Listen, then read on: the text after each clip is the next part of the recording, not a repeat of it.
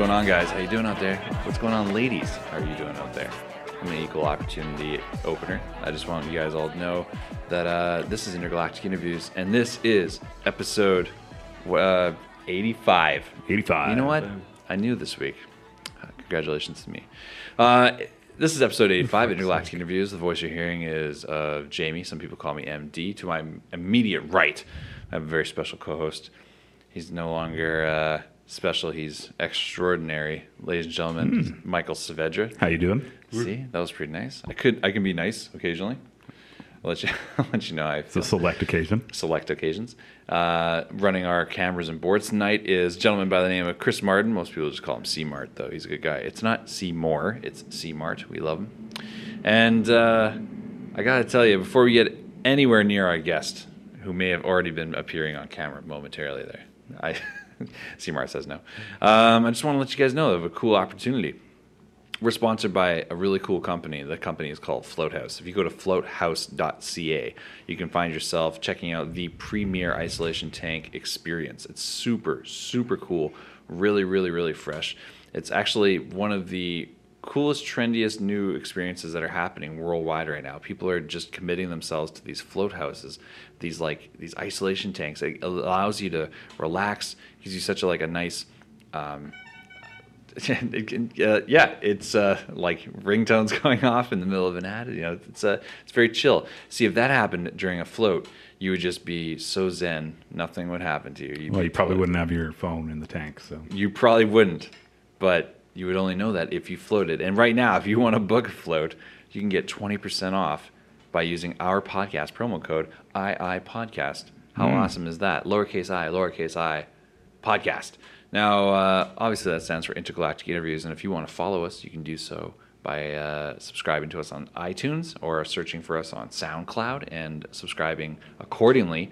Uh, we're going to be in a lot of different places very soon, and we recently upgraded internet, so we're going to be mass uploading previous episodes t- uh, of full length video episodes since we've been at Float House here, so all the way back to episode 71. Uh, we'll be doing that very shortly because I went from 26 hours of upload time per episode to 33 minutes. Let's do this. he's very proud of it. God damn. Okay, now that being said, let's get into this. Our guest, he's an illustrious, and I mean that quite literally. He's he's such a great artist visually. Um, he's a good friend. Good friend of the show, now officially in that capacity. Finally, um, yeah, he's a smart dude. You can find his work everywhere around the Lower Mainland city, worldwide, global. He's a really, really smart dude. He's a good fella, and uh, we really love him. His name is Steve Kitchen, ladies and gentlemen. Please give it up for Steve Kitchen. Wow. That was a unanimous um, enthusiasm there from Saavedra. Look at that. I'm obviously his favourite guest. Yeah. Very stoked Didn't you call him last week the asshole of the show? Well, it's because he hadn't been on the show. I I have to say that's almost entirely why you're here today to defend yourself against Saavedra's Pretty much. accusations. It's pretty aggressive. Uh, It's not gonna happen. I was like, he's friend of the show. No, he's not. He's the asshole of the show. I would rather be here on my own merits, not to defend any kind of slang. This is a meritocracy. Yeah. no, you're. you're uh, I think you're you're in a good position here. You're you're a good guy. You're doing a lot of good things recently. Yeah. What did you do last night? Last night, well, you're bringing me right up to the like the latest want- piece of art that I want people to know what's going on with you, so you look back on this in years, you go, "Oh yeah, I made that." So I see. like, so tell me what you did last night. Well, last night was actually. I've been working early mornings doing uh, painting the tasting room at Parallel 49 with the What's characters. A, okay, so so you work for Parallel 49, which is a local brewery here in the Lower Mainland. Yeah. Um, how far do they distribute? Like, can people check out their stuff? Oh wow! I mean, it's all over Canada, and it's into uh, America. It's in New York, Florida. Wow. Um, there's some crazy rules, you know, liquor rules. You Canadians know all about funny liquor rules, right? Liquor rules. Yeah. Maybe I've got that. A All right, no, no, no. Keep please going. Um, can't sell in Washington or Portland, uh, Oregon, which is a shame because those places being huge craft beer Why markets. can't you sell there? I don't even know. You know, it's I sort of. They're pricing out the Canadians. That's what it is. No, I believe it's because they have the most breweries in North America. Oh, okay. Oh, yeah, like, for Oh, sure. right. They don't want other. By the way, Mike definitely knows. He's always the reference. He's always the beer reference. He's like something about beer. I know this one. Having said that, San Diego is also a very popular spot, and we're selling down there. So I'm not sure exactly. Maybe it's a jurisdiction. Or, I- It's I'm sure. probably in California. It's probably just like it's divided up. Like it's it's Yeah. not all the same. And there's probably like Yeah. There's people up here in Canada, right, that have they bring beer from down there up here, but it's only from certain parts of like Oregon or like certain parts of California. Like they're not. It's not all Californian beer can come up here. Okay, Yeah. right. It's a I'm glad that he knows more yeah, about it it, than me. it's, it's a goddamn cartel. It's a conspiracy, is what it is. It is. It's multiple cartels. He makes it sound like a cartel. It's just his demeanor. Um, well, it's okay. Obviously, it's a huge national, international brand. Um, it's uh, started off locally as a craft brewery, but here we are hearing you talk about painting a tasting room. Now, what are we talking about there? What's that? Uh, yeah, so basically, we're talking um, tasting rooms is is kind of like a pub, but it's dedicated to a brewery, so it's usually attached to a brewery. So it's So, a place where breweries Like a tour? Like like you come on Um, tours? Well, if you can imagine a, a bar at the front and a brewery out the back, so you're getting the freshest beer straight off of the presses, you know, Oh, and also weird experimental things. Like we have an infusion tower where they'll th- they'll throw say jelly babies and our beer filthy dirty and just make a one-off beer for the day. Like infusing it into the beer itself? Exactly, yeah. What? So you get all these one-offs, and you know, um, and people they really kind of like bands or sports teams. They pick their colours with craft beer, and Parallel Forty Nine, you get some dedicated customers. So That's crazy. we, I mean, luckily for me, and of course the brewery, a lot of the designs they've somewhat become iconic. So we've taken the ones that are more popular and had me paint just huge images of them up on the walls. Now, what what are the most popular? Because like, how many varieties are there right now through Oh, Parallel well, Forty Nine? We've been the the brewery's been together four years, and we've done almost four, uh, fifty unique beer releases. Five zero. Yes, if you were to include all the one-offs and infusion towers and things, you'd be well into three figures. But in in terms of um, actual physical releases that go into liquor stores, some of them are just in the fridges at the tasting room or the local craft kind of specialty liquor stores. stores. That's yeah. wild. It is wild because there's not. I can't think of a brewery that's kept up that kind of pace. But we have a good. I love the attitude at the brewery. The the brewer has the same attitude as I to wanting to get things done and blast them out. you know, rather Yeah. than think about them too much. Yeah. And the bosses are the same way. So it's a good fit for me. Well, that's cool. It sounds like a really cool culture. I mean, just like that that in general. Like like Mike, what what's your favorite uh, beer from Parallel Forty Nine? Uh, probably the filthy dirty. Filthy Dirty.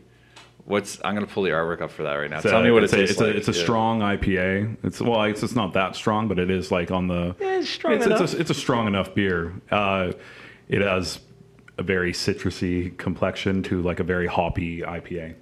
It's it's, it's a good beer. It's the, it's the best one they do. See, Mark, can we get a? I'll get a zoom in on this real quick here. This is the. Does this make sense? Is, my, There you go. is that is that even? That's it. Yeah, I can't Yeah. see. I can't see the camera. The It's monitor.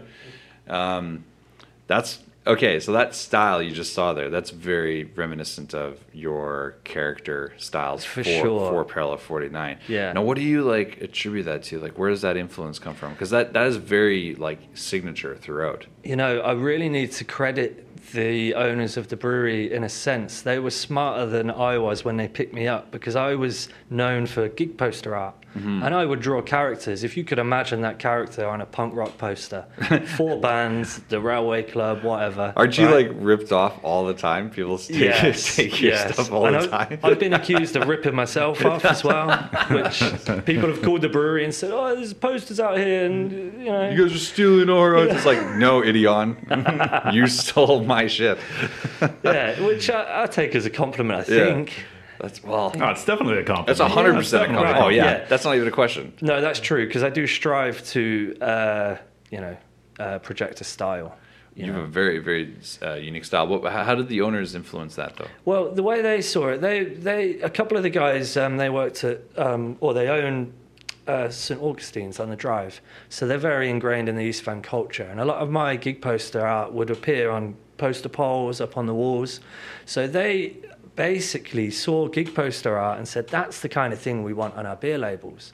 So Wow. so That's like some like like lifetime movie shit. Like well, the smart thing about it is, is if you really think about it, now, if I was a really straight up, sensible graphic designer, I wouldn't suit craft beer because a craft beer buyer, they want something a little bit different, a bit off the scale. And that's what you're going to get from a, a gig poster artist or, well, what do you, you know. what do you call that then? Like I, I don't want to say like is it like alt kind of like what is that? I guess so. It's kind of I a- mean, like a dirty word nowadays. Like Uh, I- yeah, it could be. yeah, I- yeah. Like you know, like I, I don't want to, I don't want to pigeonhole it to something because I'm, I'm not as well versed in this area. Like visually, I don't really know how to describe that stuff. Okay, So well, what would you call it? Well, I'm I'm not sure if I would have a, a, a description for it, but my approach was always I would look at gig poster um, websites, and in fact, gigposters.com is an excellent example. A lot of people submit every day, and you can put anything on a gig poster. It, you know, you could have a crow falling out of the sky, you know, whatever. That Whatever. I love how that's like the craziest example, like a crow falling out of That's the what I got. Yeah, that's what I got. It's a tall Yeah. room. That's the. I think I saw that poster yesterday, Yeah. actually. yeah, there you go. That'll draw the eye, definitely. My uh, main focus, which you'll definitely be interested in years ago, was I got involved in the ska community. So there's very much a look for that with the two tone and the, the black and white and the guy Yeah. dancing. And I took it upon myself to just do whatever I wanted. should, and we, should we turn to resident ska enthusiast here, Michael Saavedra? Here is. We're doing uh, this again. We're, we're, We're doing doing this this again. Again. Two, two weeks in a row. Brilliant. Now we all love ska. Okay, go ahead. Go so ahead. I've, there's a lot of freedom in gig posters, and for an artist to, you know, say if I'd seen a Evel Knievel documentary the night before I was commissioned to, to do a poster, Mm-hmm. there'd be a stunt guy on the next poster, you know, because it doesn't matter as long as it's visually appealing. as long as it has that like draw and that connection that you're talking about. Yeah. Okay. And and so um, the style is really no style at all. It's freedom, you know. um, and with the with the beer stuff, Well, how did um, you, why did you come up with that that pig on Filthy Dirty? So do you you hear Filthy Dirty and your first thought is like, Cobalt? who goes to Cobalt? What is this? what is this? that was a hard point across the It's table. unbelievable. Wow. You know what I mean? Like, uh, and, he, and he's fan little character. You know, you look into that artwork, and he's got a twinkle in his eye. You've Little- met guys like that at Cobalt. a little bit of a swine. yes, A little bit. Yeah, I see where you're going but a now. likable chap. What is All right. this? This is an aggressive attack upon the character of my extraordinary co-host. A little bit of a swine. Yeah, a little bit. This is fucking bullshit. really, what it is. Uh, I I really like I really like the style because uh, I don't know if you'll be offended by this or if you'll uh, if you'll agree or even if you're aware of this, whatever. But I'm kind of reminded of like Garbage Pail Kids, kind of in the way. Do you ever get that kind of comparison sometimes? Um, like I I've always loved the artwork from that because it was that's exactly like everything you're talking about. It was different. It was unique. While everyone was Yeah. pushing like Muppets and very clean lines and like very very proper and vectored and all this stuff. From that to like, no, oh here's a kid Tommy pukes twice or whatever the fuck, and Right. like it's just very dirty. Like it's very just I don't know. It's it's different is more than anything. I would say that feeling you get from opening a Garbage Pail Kids pack, just that kind of you're in and you're kind of boyish. You Yeah? You- yeah, that's that's yeah. that's what I love. And um, my um, You're, I'm- you're way better than Garbage Pail Kids, just to be fucking clear. You're way better. But I, I'm just saying, like, when I was trying to uh, attach it to something, just a nice little wave out there. Yeah. Look at you. You're on to two waves, and we're not even 20 minutes in. Good guy. All right. Go ahead. Sorry, sorry, I cut you off. Uh, what was it? You, I was saying something, but didn't, you said something. Um, I would say the Garbage Pail Kids, um, just that sort of feeling, you know, that, that carelessness, you know. Mhm. Um, you're never going to open one of those serious and go, look, you know. Um, so my, my that's the description Kind of a for you guy. right there. Right. My, um, I'd say my main influence is a guy called Reg Mombassa. There's a, have you ever heard of a surf company called Mambo? Yeah. Well, wait. Reg Mombassa. Reg Mombassa Okay. is Break it down. he um, his name isn't really Reg Mombassa, but he wanted to pick a regular name mixed with a very exotic name, and I think he did quite well. He wanted to pick a regular name, so he literally went Reg. Reg. There you go. Reg. Yeah. okay. All right. Continue. Go ahead. Um, no, he took Mambo by the scruff of the neck and he just went for it. This guy, I wouldn't even say he was a natural artist. He used his charcoals and he'd in- invent um, strange characters. He's colorblind. Sometimes the sky would be purple. He didn't know. He'd bring it into Mambo submission. And they'd go, okay, okay, Reg, all right, that's cool. You know, whatever it? you want to do. Wow. This guy got he got such a momentum in Australia. The 2000 Olympics, they built huge inflatables of his In artwork. Sydney. Uh, yeah, that's where they're based, just Sydney, Australia. Yeah. So he he basically, That's where the Olympics were, though, in 2000. Is that right? Yeah. I think, I think yeah, it's Sydney, right? Yeah. yeah. Uh, so They built like life size. Life-size these crazy characters, you Well- know, he'd, he'd draw like a dog with one eye over here and a tongue over there, and um, What? yeah. Very abstract. One of my favourite uh, sayings that Reg Mombassa came up with was um, living a comfortable lifestyle without any visible means.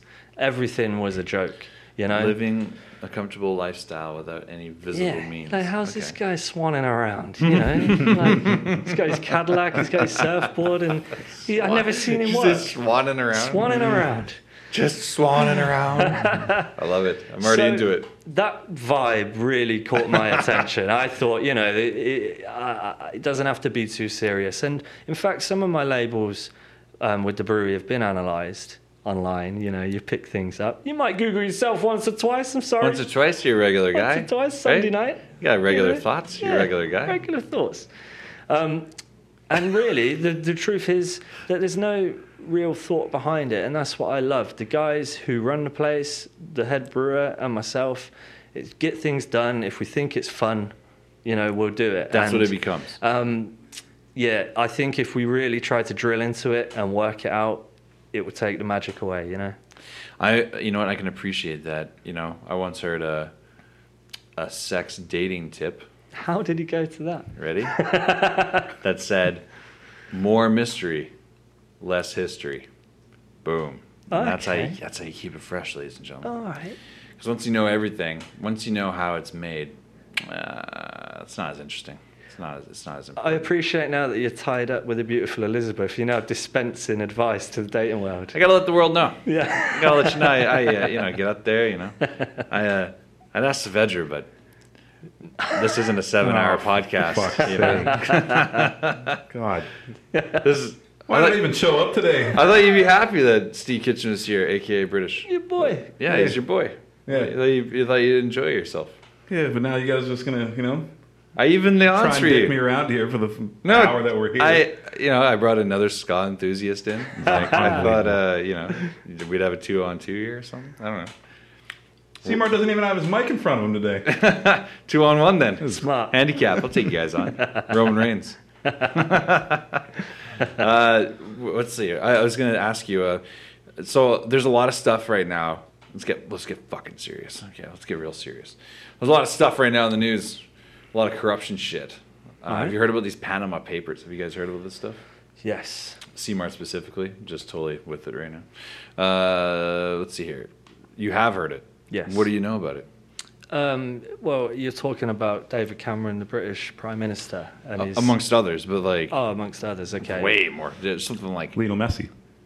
Oh, Messi's really? indict- Oh, yeah, Messi's yeah, in bed he's with that involved, stuff. yeah. His, his corporation, uh, Big Star Inc. Does he? He's that doesn't alright. sound uh, fraudulent at all.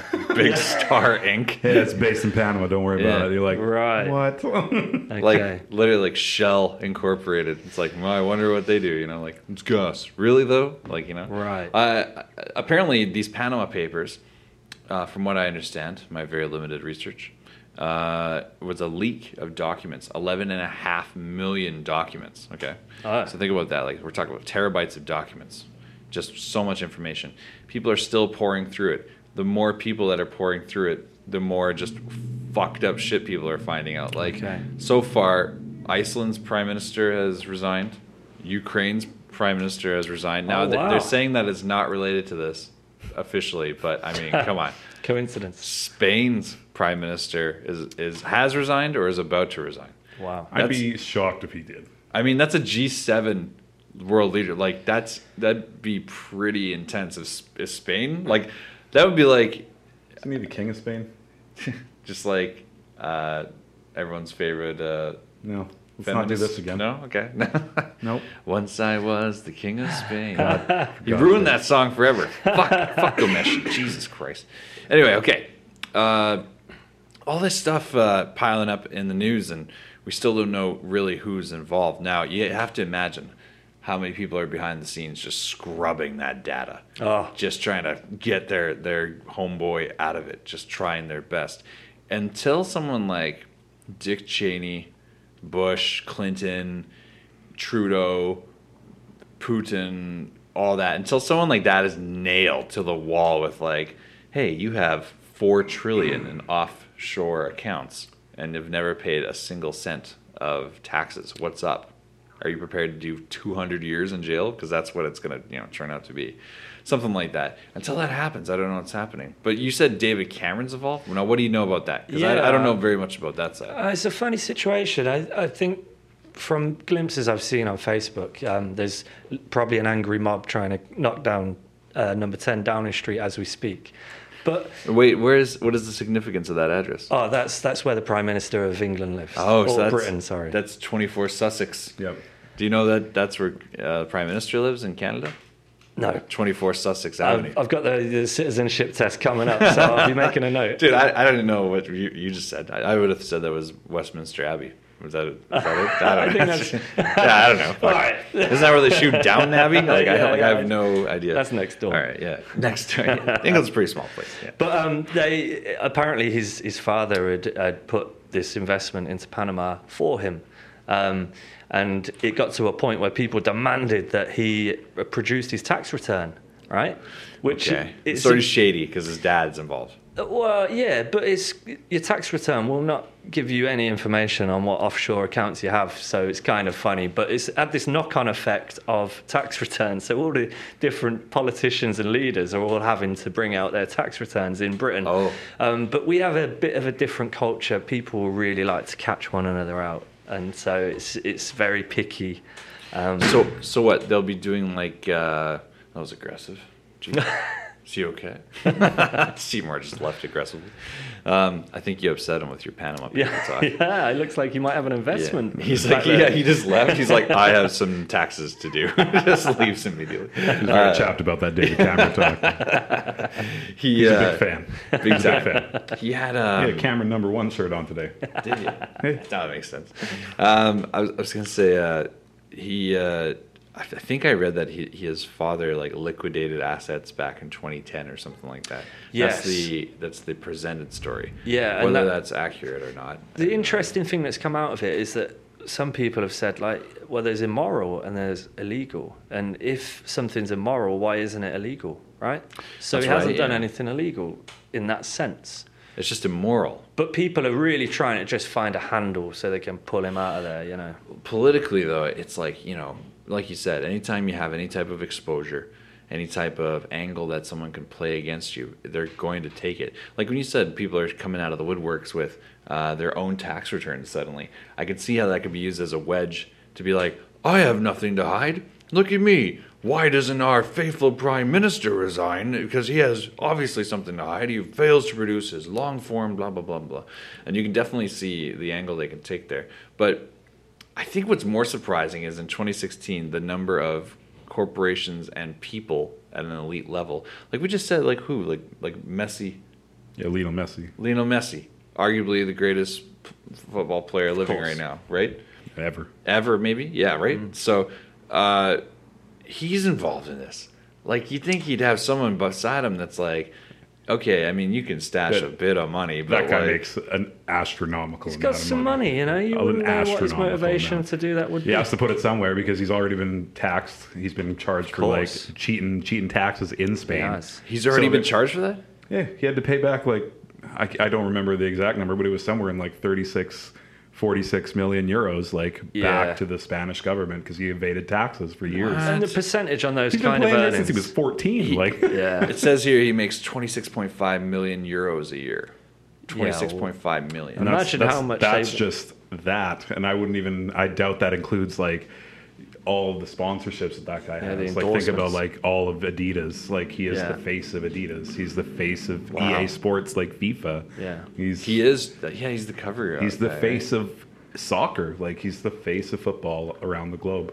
Man, that's pretty crazy because you know what? He has uh like that's a recognizable name. That's someone that they can hang their hat on this thing and be like, "Look, here's an elite someone that uh, is not paying his fair share." Now, what do you think about that? And the people rabble and they uh they hang people for this kind of shit, don't they? Like they they kill people over this stuff. I would imagine because you think as a regular guy, well, he's got enough money. Why would he pull a stunt like that? I would think it's the principle of the matter. Say you're picking up 90 million and you're getting taxed 70 million, you're gonna think, Panama, come on. Yeah, they- like you're, you're gonna look to like weird lawyers and stuff Yeah, and of be like, course. "Oh, let, let me."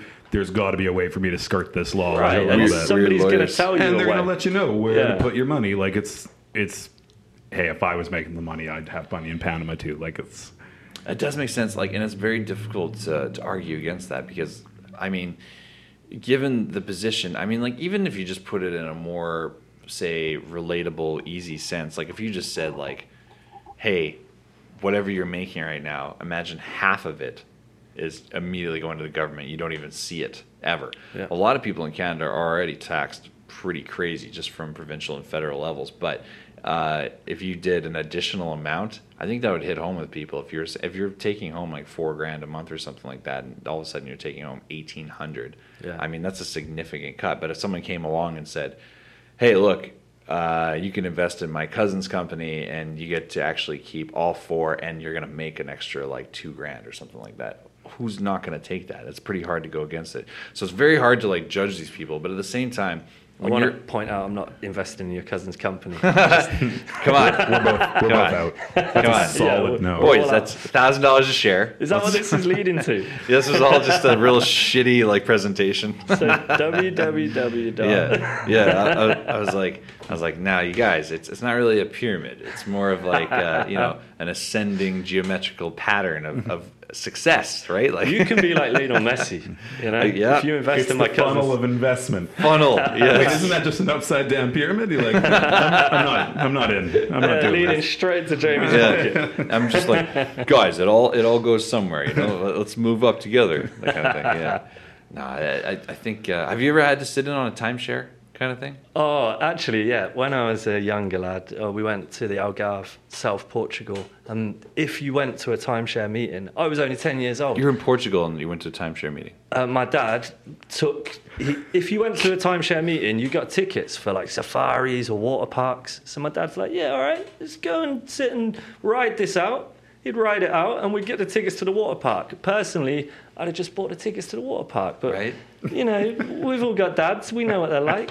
Your dad sounds like a smart fella, He's a smart fella. right? so, what happened? How, what kind of pitch did they give? Do you remember? Oh. I was out. You know, I was running around being ten.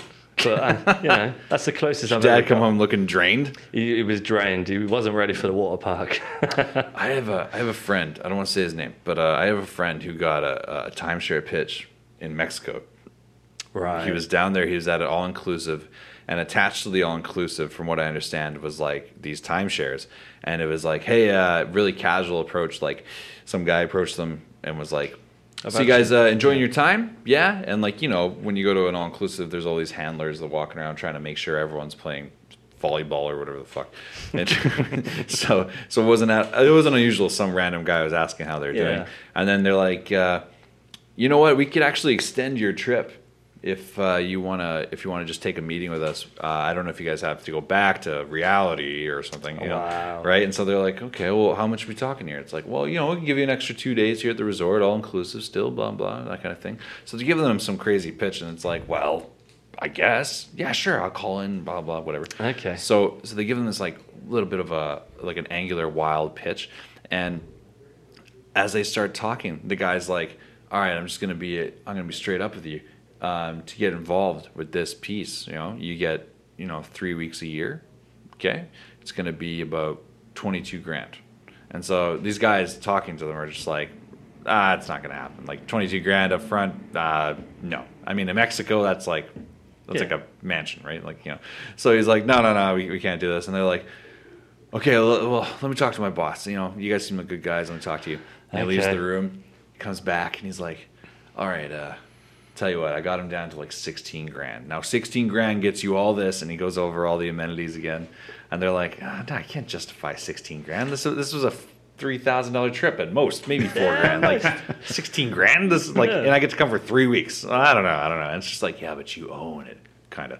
But like, you know, so they're like really pushing it. And he's like, well, let me go talk to my boss again. And he goes back. And he comes back again. And he goes, all right, look, final offer, nine grand. Okay, nine grand. Wow. I can get you a piece of this. It's not like the gears are turning. I mean, it's all inclusive, so you're drunk. But at the same time, it's like, wait a minute, wait a minute. So you were gonna let me fucking get a twenty-two thousand dollar bath here and just soak in it, and you come back at nine G's, and now that's okay too. That's the same value. Wow. What are we buying here? No, no, no. So that was a walkout moment, oh yes, and they walked out. But it just shows you, man, like there are so many greasy levels to that timeshare shit. because the worst part is they make you that guy if you actually invest. Like if you actually invest and you have a timeshare, Right. you become that fucking salesman w- one way or another. Like it's Ah, either right. it's either late night, maybe you have dinner, a couple a couple couples go out or something like that, and you're just like, you know, we have a timeshare down in Mexico. Uh, I'll tell you what, I'll, I'll, do you a favor. Uh, four grand. I'll let you, you know, go down there for two weeks. Blah blah blah, I've and you become the guy. I've it known sucks. friends who have timeshares, and when they reveal the information, it feels like a brick wall has landed in the Yep. room. You're like, we're, we're not like each other. you No. know? well, tell you what. You know? There's a lot of room there. Why don't you just come with us and we can uh we'll split it. You know, it's, it's only like oh, it's only like eighteen hundred a piece. So you're just All like, right. all right, uh, no, I can't be a part of your shenanigans. Is really what I want to say the whole time. Yeah, that kind of stuff happens like frequently. I don't know. I, I'm not really into these uh, high pressure sales situations. I don't know if you've ever No. had experience like that. Yeah, actually, when I was in Mexico with the beautiful Claire a couple of years ago, we were presented with like a Mayan kind of wheel, you know, that s- signified all the different years. Oh, like and, uh, like yeah, like Mayan, like man, yeah. yes, you say could Mayan? say that, I was like, yeah, like a Mayan. Okay, yeah. um, yeah. And I thought it was terrific that someone just gave me this, you know, and they're like, you, well, you come for breakfast and you talk about the timeshare, and I'm like, do I get to keep this if I don't go to the? yeah, And they're like, yeah. Yeah, very begrudgingly. We'll see you later then. yeah. It's a nice piece. Was it like a stone calendar? Well, it's about as big as a coaster, I guess. But Oh, okay. It, it looked kind of Your authentic. gesture made it seem like it was A grand stone tablet. Yeah, like it was that giant piece out there in the lounge. Or There's no magic on this podcast anymore. You're cutting holes through me. That's good. I thought I told you less, less uh, history, more mystery. oh yes, Yeah. yes. No, no, no. You know what? Uh, I, I was actually I was going to ask you um, a bunch of stuff regarding. Uh, well, I was going to ask you a bunch of sports stuff, but I, I don't know if the viewers want to hear that. Do, Okay. Do you think they want to hear that? Well, I'll take whatever you give me. You know, I- I'm in the hot seat over here. I mean, you're also capable of providing us with a lot of just random stories. Maybe stories about people you know here, maybe not. Actually, one We're of the funny things. Yeah, Mike's out. He's giving me the eye. He's like it's not a good idea. Actually, I don't like What? where this is going. One of the funny things about being in Canada is uh, I'm a sports guy from Britain. I love my soccer. Where are you from in England? Uh, from Northamptonshire. It's kind of central. Northamptonshire Yeah, the Shire. or Shire, Yes. as I would, I would just butcher it and say There you go. from the Shire.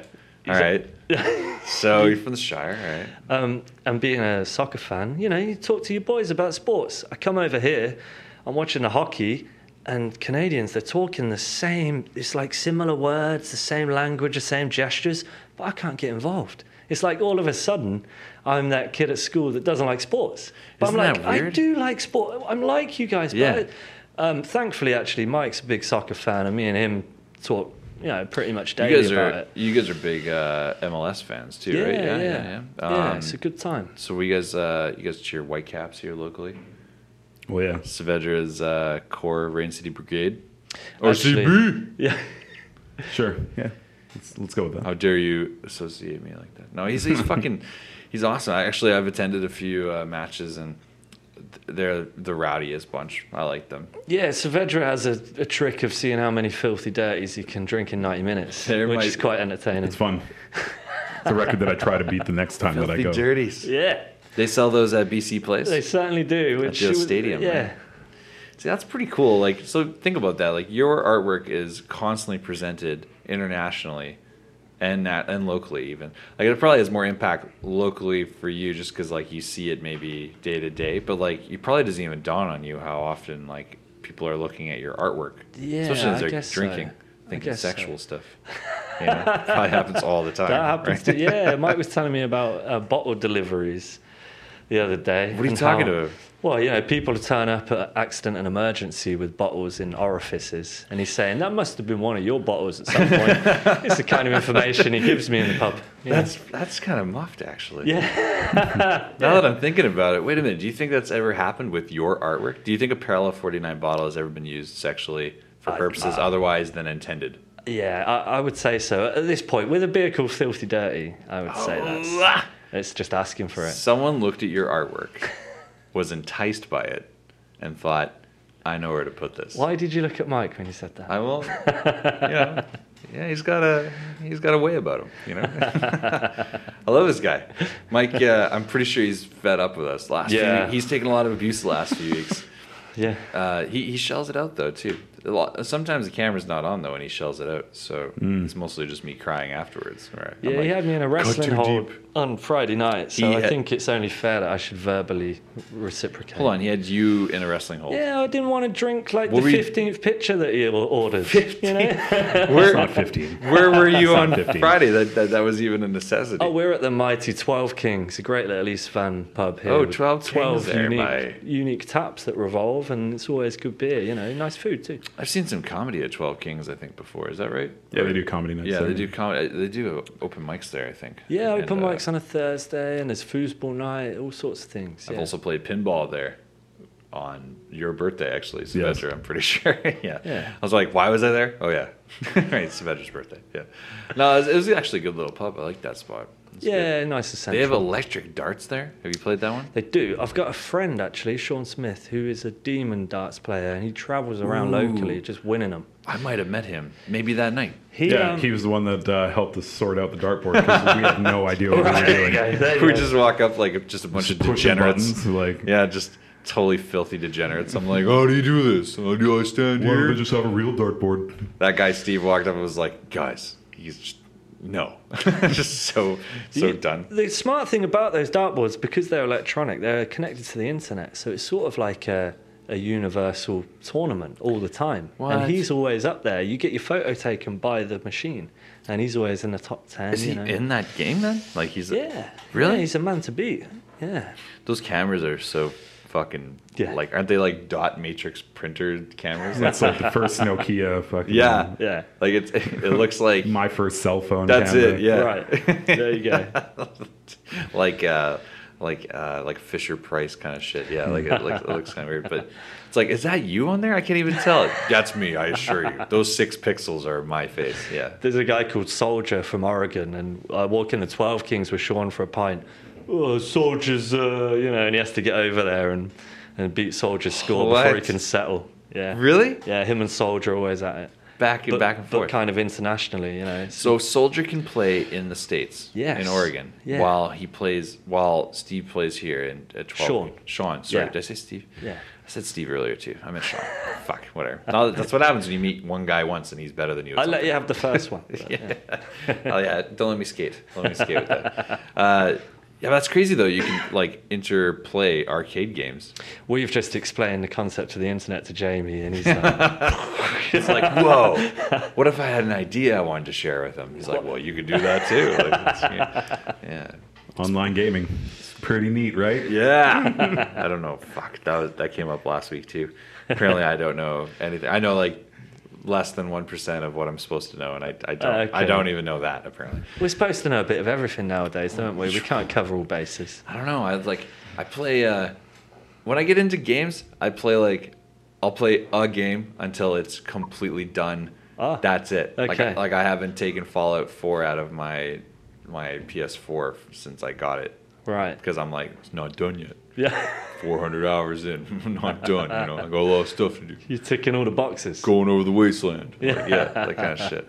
Right. Ticking all the boxes. That's- yeah, but like, uh, I actually found out that uh, I don't, I don't really like. Uh, I don't know. I guess I don't really like a lot of change. Is really what it is. Oh right, okay. Yeah. Recently, I found that out.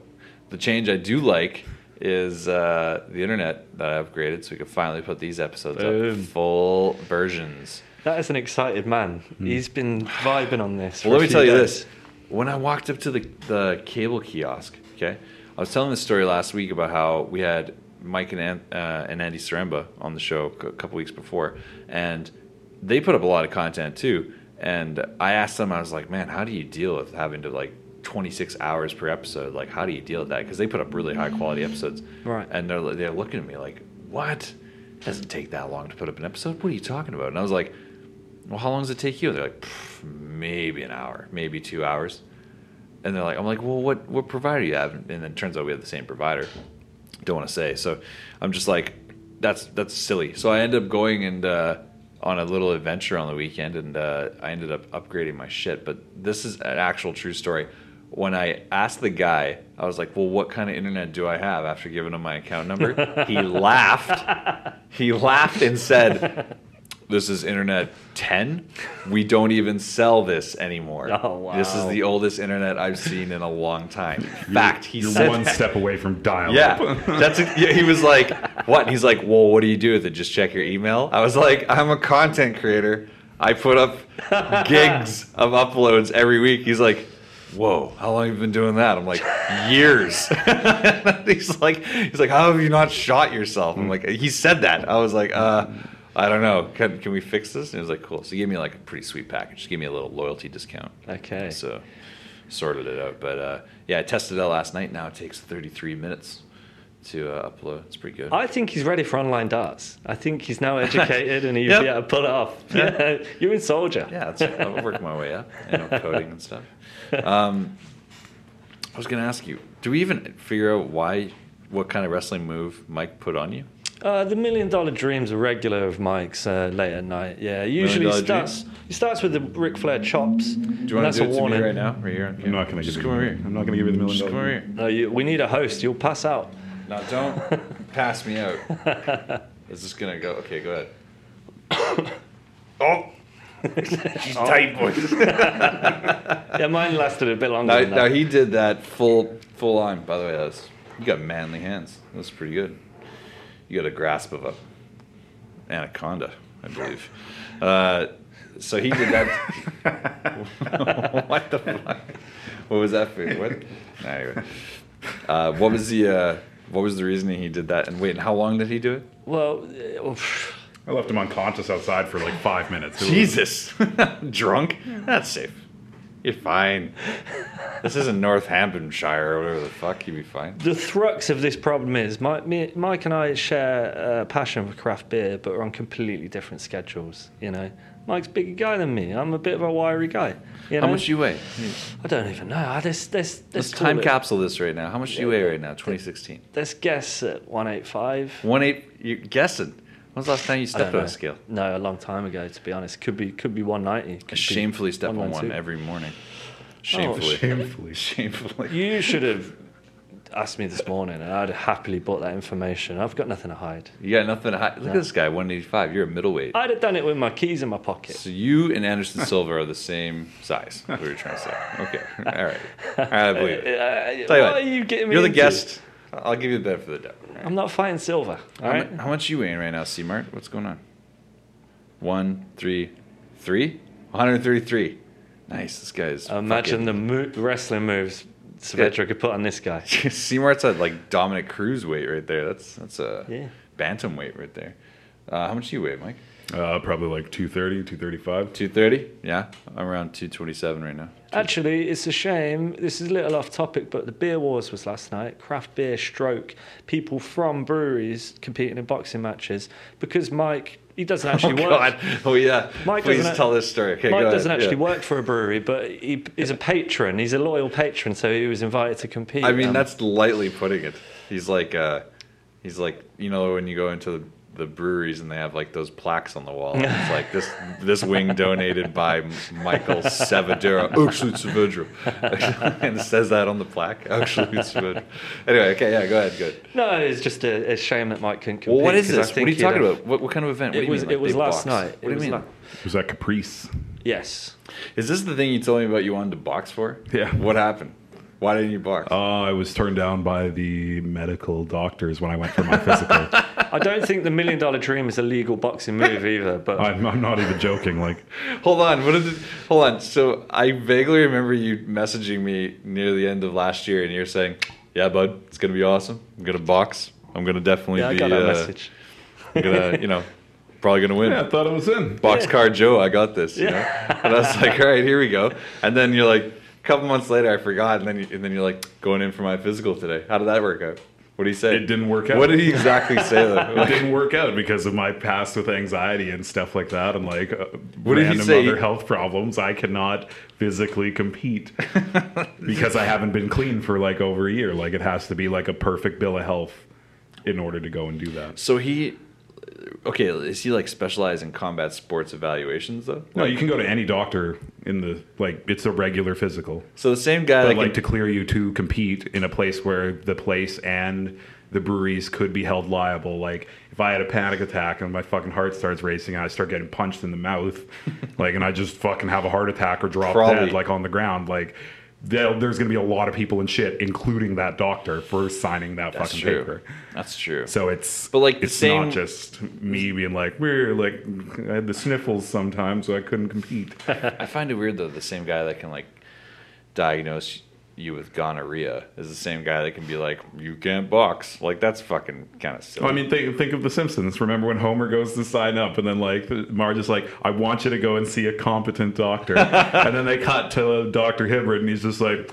You more than fit every bill to box in this state and plenty of other states, and it's just like, yeah, well, because that's how that works. Like, it, it doesn't take a fucking re- like you just go in. If your chart says, hey, he's been he's in perfect health, there's nothing wrong with him. Unfortunately for me, I've had the like within the last year I've had issues, so I cannot box. I don't want to laugh at your issues. I just want to laugh at, you know, I wish I could have. I would love to have fucking Yeah, fought I, somebody I, last I think night. Mike would have done well. is it full headgear? you had the option when you got announced Whoa. with your opponent. You could choose whether or not to have headgear on or off. What would you do if you're like, I'm definitely having headgear? I would have been and like then- zero headgear, and I would have stared the guy down. Oh, here we go. Oh yeah, I would have. Mike would have got with Saavedra Mania on him for sure. Mike's the champion of would have championships here. He's like, I would have not worn headgear. Why? Why would you? No, I'm just kidding. No, I'm just Go kidding. I'm for, just go for the knockout. go for the. Either that, or I'm going to get knocked out. There's I a just- lot of people you that imagine- wanted to see that too. was- Okay, imagine you're going against Saavedra though in that scenario, and you're like, I'm definitely getting headgear, and then you, and then they're like, they announce, come into the ring, the Chilean Express, Michael Saavedra, and then uh, he shows up no headgear. I'd be like, I'm fucked. I'm fucked. This guy's gonna roll me. Like, That's I- true. It's I look like I look like. I'm in the Olympics, and he looks like he's about to win the Olympics or something like that. You know. Fuck. I think if he did win, he would expect the Stone Cold beers from us. Yeah. Dun, dun, dun, Come on, boys, you gotta be throwing up the beers. Can you catch a beer one-handed? In boxing mitts? Probably not. fucking just smoking me in the head. What the fuck? But listen, it was a big success, and it will be back, and hopefully Saavedra will be back. Well, what do we have to do right now? Let's make a pledge right now. How do we get you on there? Because I want to see you fight. I think uh, you just gave me the million dollar dream. You have manly attempts. I think you could do it. I, think, I think you could be Are you okay. basing your boxing, you know, On his, prediction uh, on the yeah. Yeah, my striking right. capabilities are the same as my million dollar dream capabilities. it's, it's pretty much the same. You're well versed. It's the same thing. I don't see how this is any different. This is fine. Yeah. No, I- I'd, I'd love to do it next year. Like if they if they go forth with it again, I will. what if they're I'll like definitely give it another shot. Like I'll go try and get that physical and be hundred Yeah, percent. good on you, mate. they're like, so how many cigarettes do you smoke a year? Like I'm having one right now. It's Like, like, yeah, just in the office. I don't know. hey, Hey, that was you- that wasn't a fucking. That's fine. You can smoke cigarettes. Who gives a shit? That's fucking crazy that you can that you can smoke cigarettes though. The trainers would probably be like, you should probably stop smoking because you have to fight for three rounds. It's uh, yeah. Oh, so they're three round fights. Are they like five minute rounds, three minute, two minute rounds? Three minute. it's right? a three minute three minute round. Yeah. So Which you, is a so long you got to fight like fifteen minutes, basically, right? Yeah, I Wait, mean, no, around three, is nine minutes. Nine minutes, but you get exhausted like Yeah. right away. Like you'll be I exhausted know it's right away. boxing. It's like Yeah. you'll be like you're gonna throw 20 punches and be like, "Fuck." the, the first the first 40 seconds of the first round, you could win the fight if you just block and take the other guy's like slugging. Yeah, and you can mentally defeat yourself, you know, just by getting wound That's up. true. You can wear yourself out, make your arms go limp just by, Just by you getting know, amped get- up. oh, yeah. We get a nice adrenaline dump, and you think suddenly that you're like, "Oh man, your legs turn rubber, your arms turn rubber." It's just awful situation. I think if you're in these shoes, you get like seven loose before you got up there. I get Just a real. couple seven in. Yeah, can you drink beforehand? I, I don't think that that's uh, He's out. I'm out. There's no way I do it. Like a couple jacks in me, I throw a couple in for a bombs. Yeah, a couple bombs. throw a couple bombs. You know, they were like, you, you literally just left the like you hit him twice and then you just left the ring. I'm out. I'm out. like can't lose if uh, if I don't lose. Oh, I think the awesome part is that you get like the three full months training over at Eastside Boxing here, Yeah. just down the just actually down the road from here. Eastside Yeah. Boxing now are they a reputable uh, little little place here? Well, they've been training for the Aprons for Gloves for the past couple of years as well. Oh, that's the one. And Aprons Okay, for Gloves, yeah. I think, just it's starting again like right away. I think they're taking applications at the moment. No, A- Aprons for Gloves is where people in the service industry, in, in kitchens and, and whatnot, uh, Barbers. barbers, uh, any type of service industry job, literally put on boxing gloves for a night and fight for a cause, right? Is that how that works? Mm-hmm. Yeah, it's Yeah. usually over at the Woodwards uh, building there. Okay. Do you represent a charity of your choice, or is it one charity for the whole event? Uh, I think it's I think it's a couple charities for the event, or like one big charity. But I think like the you represent where you work. That's kind of crazy. Can you imagine there's like an MMA version of this? I, I I think that would be a horrible idea. Like, like, cause if, you know, you'd have like, like you know, in sports you can have ringers. Okay. Yeah, you'd have Right. Yeah, they'd be like, you know, I, I got my friend here, Crush. He's uh, you know, new to the city, but uh, My boy oh, Trainwreck. Yeah, my boy Trainwreck. he wants to. Nice, nice Trainwreck reference. That's nice. Boom. Lost episodes for those out there. Um, yeah, you can you can have him joining the team. You know, like, Yeah. ah, he's new to the city. Ah, he's only been with us for six weeks or whatever. Yeah, Right. kind of. Well, I mean, the the guy that works over at uh, Red Truck, that I think he was boxing in the main event. One of the like All few right. no headgear fights. I think there were two last night. Wow. But he's fought at like the first two or three, however however many they've done of aprons for gloves the last couple of years, and boxed last night at the Beer Wars thing. So- he's he's on the poster for it, and he's doing the full like Oh, wow, the 19 pugilist, yeah, yeah. the full boxing pose. But that guy's he's shredded, man. Like that, uh, if they would have drawn me against him, been like, wow, come out to see me get my ass No shit. whipped, And you know, like with that, whipped. with that in mind, just for your listeners, it's not exclusive to fighters. You know, our social media girl at Parallel, just a little blonde girl, you know, does weighs a feather, and she's How much? in How there. much she weigh? Feather? Feather, full feather. Four feather? But, is know, that like ten stone? They'll match you up like for like, you know. So, you know, you don't Your have to think, level. oh, I Your need skill to be. level. A, I would love to see who they would have matched Mike up with. What What would you have been fighting? Heavyweight? No, I like if I start training, I drop weight fairly quickly. Yeah. So I, I would have probably ended up around. Welterweight. No, I would have probably been. I would have probably been around like 190, 195, 190? somewhere in there. they would have to match Makes him sense. with a guy with a beard, though, just for just for I think all the guys sake. had beards last Yeah. night. Oh yeah, you makes can have a beard. They don't make you shave it or anything like that. It's a brewery tournament. Some Beards. commissions are really funny like that. Like they make you like Roy Nelson. I remember that was a big debate when Roy Nelson in MMA was first fighting. They used to say stuff like, "That beard's unfair. You should have to shave." I remember who the fuck was Well, saying it's, that. to it's him. a That's grabbable That's area. garbage. I don't want to really attribute this to him, but I'm, I think it was him. I think Sean McCorkle. I don't know if you guys remember him. He had a real short stint in the UFC. I think he complained that he had to fight uh, against a bearded man who could absorb more punches with his beard. That's Oh. crap. which is such bullshit. I don't know if Pete McCorkle actually said that, but it sounds like something he'd say, so I'm gonna say it. Fuck it. That's interesting, though. Yeah, it is. That is interesting. It really is, I'd like to know the scientific fact on that. Like, big beard, you know. If What you, kind of if you- experiment would that be? If you uppercutted Mike, right. freshly shaven, bearded, what's the difference? There's got to be a difference. You'd have to. Okay, let, the thing is, you could ruin your own experiment though. If you if you did shaved first and you knocked him out, there's also a theory out there that's untested and uh, un, un, undetermined, but it says like once you've been knocked out, your ability to be knocked out is easier and easier. Ah. People think it's because when you get knocked out, your your brain remembers the infliction of the pain, Okay. and then shuts off Recognizes it in order Yeah. to prevent that from happening again. All right. So like your brain's kind of protecting you from doing it, but not knowing like, oh, you're actually a professional fighter. You need to do this to live. It's just very interesting that way though, because you've seen how many times have you seen that? Like a fighter will have just an amazing like, oh, he's got such a granite chin on him, and then he just gets rocked one day, and that's it. Never comes back. Yeah, right. Like uh, speaking of Roy Nelson, I remember when Roy Nelson got knocked out. That was a big thing, and now he's been knocked out a couple times, and I'm like, okay, how does that happen? How does that go? How do you go from Right. It's like playing. It's like playing a pinball machine. You rattle it and it says tilt. You gotta you gotta leave it alone for a while. Else as soon keep touching it, That's you get right. Fucking knocked out again. That's right. You knocked right the fuck out. You play a lot of pinball though, don't you? A little bit. Are you a ranked member of society? Yes. Are you? What What's your current rank? Mm, I actually I actually don't know. In the tournament that I play at over at the Lamplighter, I'm currently sitting in eighth. Eighth. That's pretty good. What? Out of out of what though? Got about like 45 people. I don't know. Jeez, top ten over here. Look at this guy. He's got a lot of. He's got a lot of upside. He's got. He's a top ten pinballer. Yeah. He's a, you know, aspiring boxer. Yeah. Right. Aspiring boxer. Yeah. And then- yeah, I'm really looking. Really looking. And then of course, I didn't want to kill your dream and be like former boxer wannabe. Like I don't want to say that. I'm Should like have just said that. It would have been you're easier. an aspiring aspiring pugilist. and if you delve into the archives, he had his rock star life previous That to is very true. to the podcast life. of Let's talk about metric. Metric, right? Metric Yes, I was playing in metric. No, no, he's he's a I metric- I played in metric for like at least two years.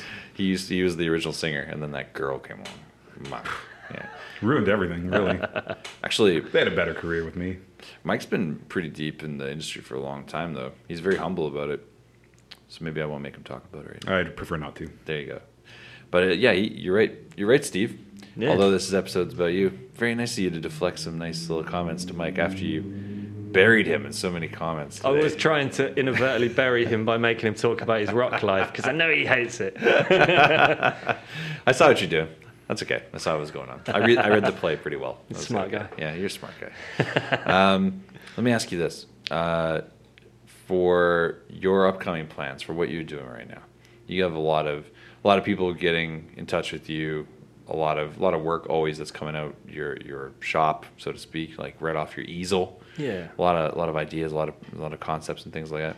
You've been involved in some cool things. I mean, like you got thanked on the last Rancid record. Yes, I did. What happened there? Um, I used to work with a guy from a band called Cock Sparrer. I don't know if you guys know Cock Sparrer. Cocksparrow, Oi, yeah. Oi music, Mhm. kind of uh, life affirming punk music. It's probably at the biggest height in the 80s. life, life affirming punk music. Yeah, yeah. I know that genre. So Yeah. they, they're a big they're a big band and they headline and stuff. And I got caught up with the guitarist from Cock Sparrer. Me and him set up a, a if you you can't really call it a design agency when it's me and a punk rock guitarist, but you know. it is though. That that's how a lot of them start. I guess like so. So he knew a lot of people in the industry, and I was an enthusiastic young designer. So we did a hell of a lot of stuff. And one of the things we did was for a Rancid compilation that he really wanted to grab all their ska influence tracks. Yeah. Uh, there's usually three or four, maybe six on each 13, 14 track album. So he felt if they were all put together on one compilation CD, it would just kill. And he finally got his wish. In that previous time, um, he'd asked me to pitch artwork to Rancid. And a common thing with Rancid is they like it and then they don't like it. So they didn't actually choose my artwork for the compilation. It got put on ice for maybe five years.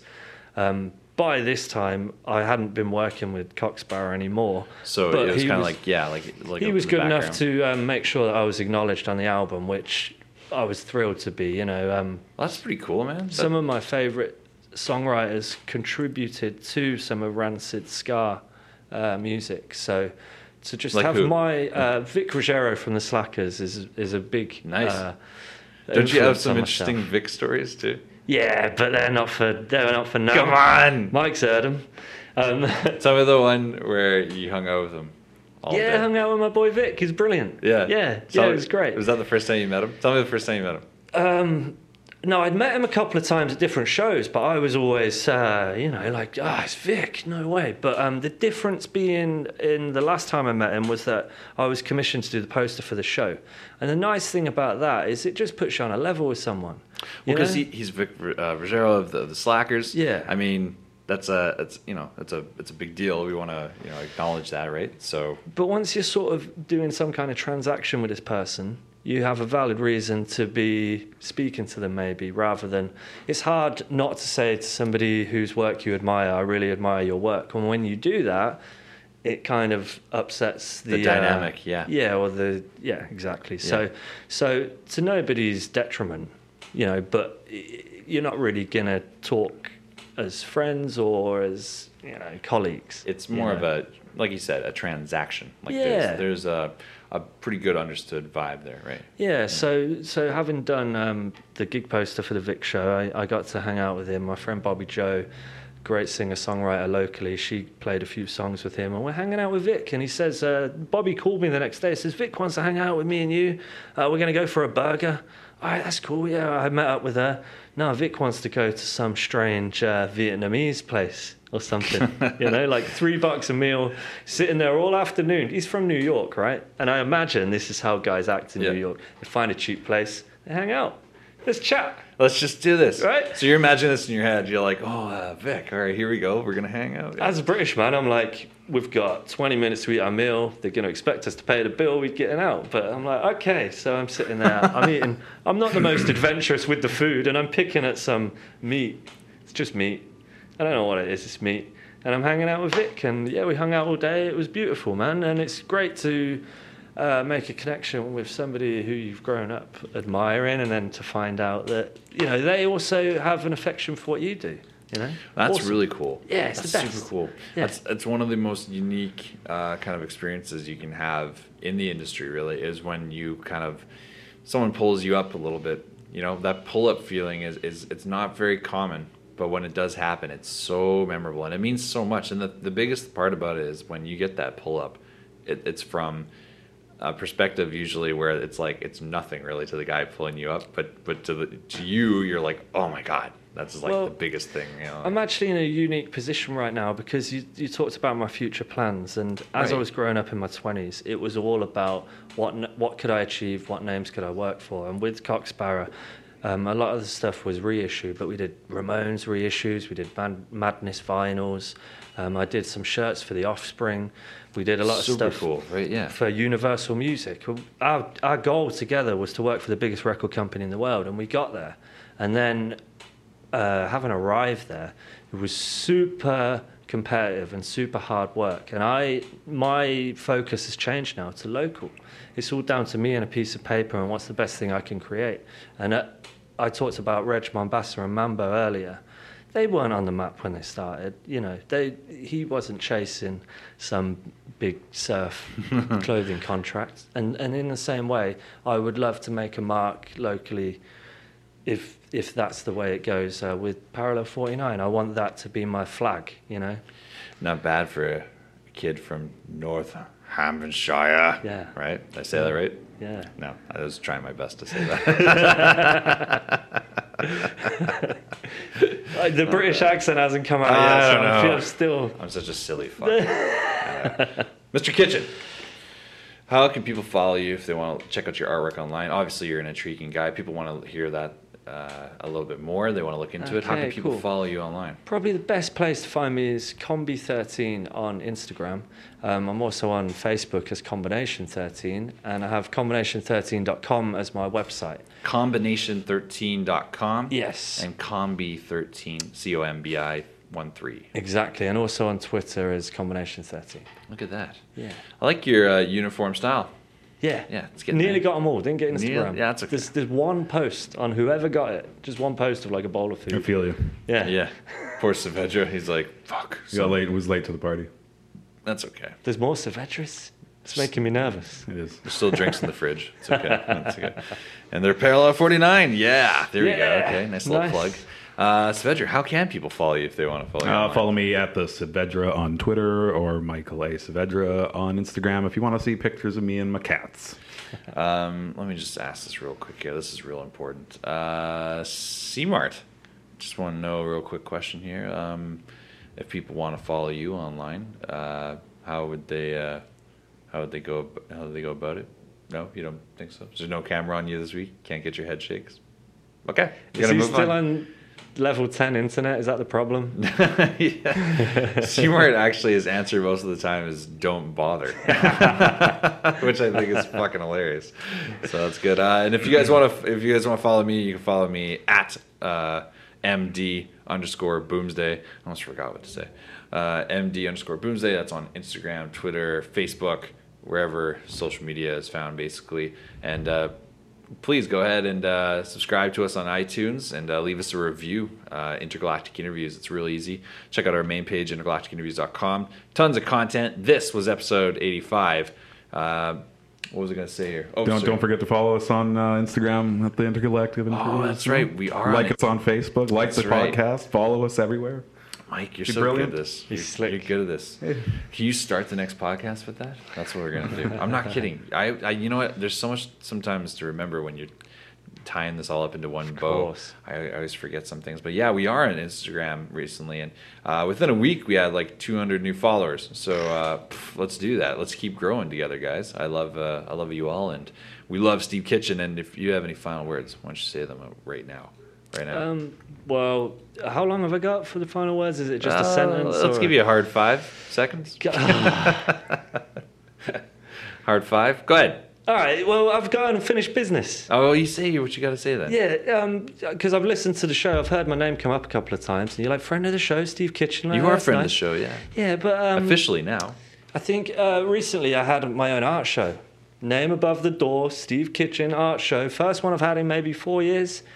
My boy here went to a cat cafe on the same night. How dare you use the final words provided to you to call me out on a show I'm a part of? How dare you? I, I still think it's unbelievable too. So I'm just. You see, just I don't want you getting east until the end. So Getting right. I, I fucking even took a cab right from here. Could have, you know. just- it did. He did actually. That is very true. We that which show was that we, we did that night? Do you Uh, it was like episode? I think it might have been Sunny and uh, Sonny Dollywall and Steve McGowan. That's yeah. Well, you guys, yeah. Uh, Seabart and I went one way, and yeah, and, and uh, Saavedra jumped in a cab to get grease. The loyal And, friend, uh, Saavedra, you mean? I I was like, I was like, yeah, we're going to a cat cafe. I'm literally literally picking up a brand new cat today. Like I had to go, and that cat turned out to be ATS Alexander the Small, Instagram famous. I know the story, and it just rubbed it rubbed salt into it. He even got a name, a cat with the same name as Yeah. his other cat. Yeah. you know, like what's he? It's a useless gesture. You already had a cat named that, and you wasted the whole show. You did have a big show that night, though. Yeah. And you are a big deal. That's why you're on the show. Thank you, sir. All right. Yeah. You're a fucking killer. We love you. Ladies and gentlemen, please check out combination13.com, combi13 on Instagram. Steve Kitchen, you're a gem. Michael Saavedra, thank you for your time today. You betcha. See, Mart, you're a killer. And uh, intergalacticinterviews.com. Check it out. We love you guys. We'll see you all next week.